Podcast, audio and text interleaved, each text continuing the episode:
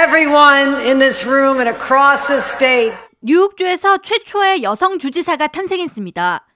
캐시 호컬 주지사는 전 앤드루 쿠오모 주지사 재임 시절 부지사로 일해왔으며 쿠오모 주지사가 지난해 사임하면서 뉴욕주 법에 따라 2021년 8월 뉴욕 주지사로 취임했습니다.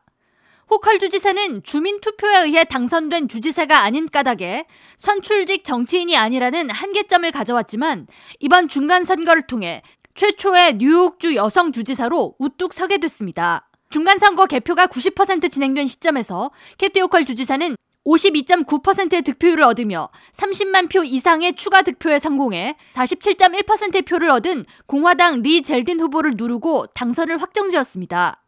호컬 주지사는 8일 밤 승리를 선언하며 나는 여성 주지사로서 역사를 만들기 위해 여기 있는 것이 아니라 변화를 만들기 위해 이 자리에 있다고 강조하면서 뉴욕 주민들 누구도 뒤처지게 하지 않고 품어낼 것이며 뉴욕주를 가족이 자녀를 양육하기 좋은 살기 좋은 곳으로 만들겠다고 다짐했습니다. I'm here to make a difference. And because of all of you, we'll keep making progress, breaking down barriers, breaking glass ceilings, helping New Yorkers achieve the greatness that it is capable of. And I will lead with strength and compassion, not with fear and anger. And, together, we'll put our values to work to lift up all and leave no one behind.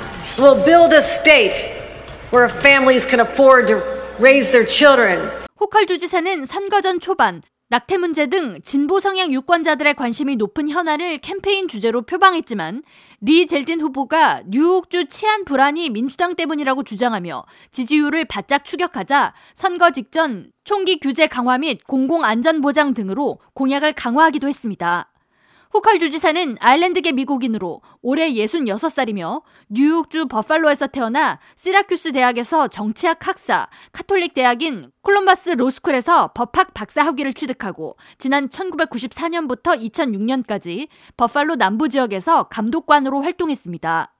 그러다 지난 2014년 앤드루 쿠오모 주지사의 부지사 러닝메이트로 출마해 당선되면서 지난해 초까지 부지사직을 수행했습니다. 쿠오모 주지사 사임 후 지난 8월 COVID-19 사망자 수 축소 보고 의혹에 대해 해당 내용이 사실임을 시인하면서 투명성은 내 행정부의 트레이드 마크가 될 것이라고 밝힌 바 있습니다. 한편 에릭 아담스 뉴욕시장은 트위터를 통해 호컬 주지사의 당선을 축하한다고 밝히며 오늘 뉴욕주에서 여성 주지사가 최초로 배출됨에 따라 뉴욕에서 또 다른 유리 천정이 깨졌다고 의미를 부여했습니다. 아담스 시장은 함께 당선된 뉴욕 부지사 안토니오 델가도에게 축하를 건네며 뉴욕 정계에서 떠오르는 스타로 발돋움한 델가도의 향후 성과를 기대한다고 전했습니다.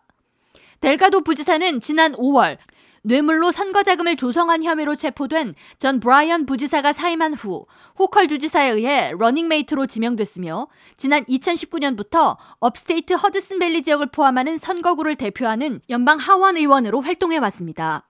델가도 부지사는 흑인 및 히스패닉 혼혈로 민주당 내에서도 가장 중도 성향을 보여온 정치인으로 평가받고 있습니다. K라디오 전영숙입니다.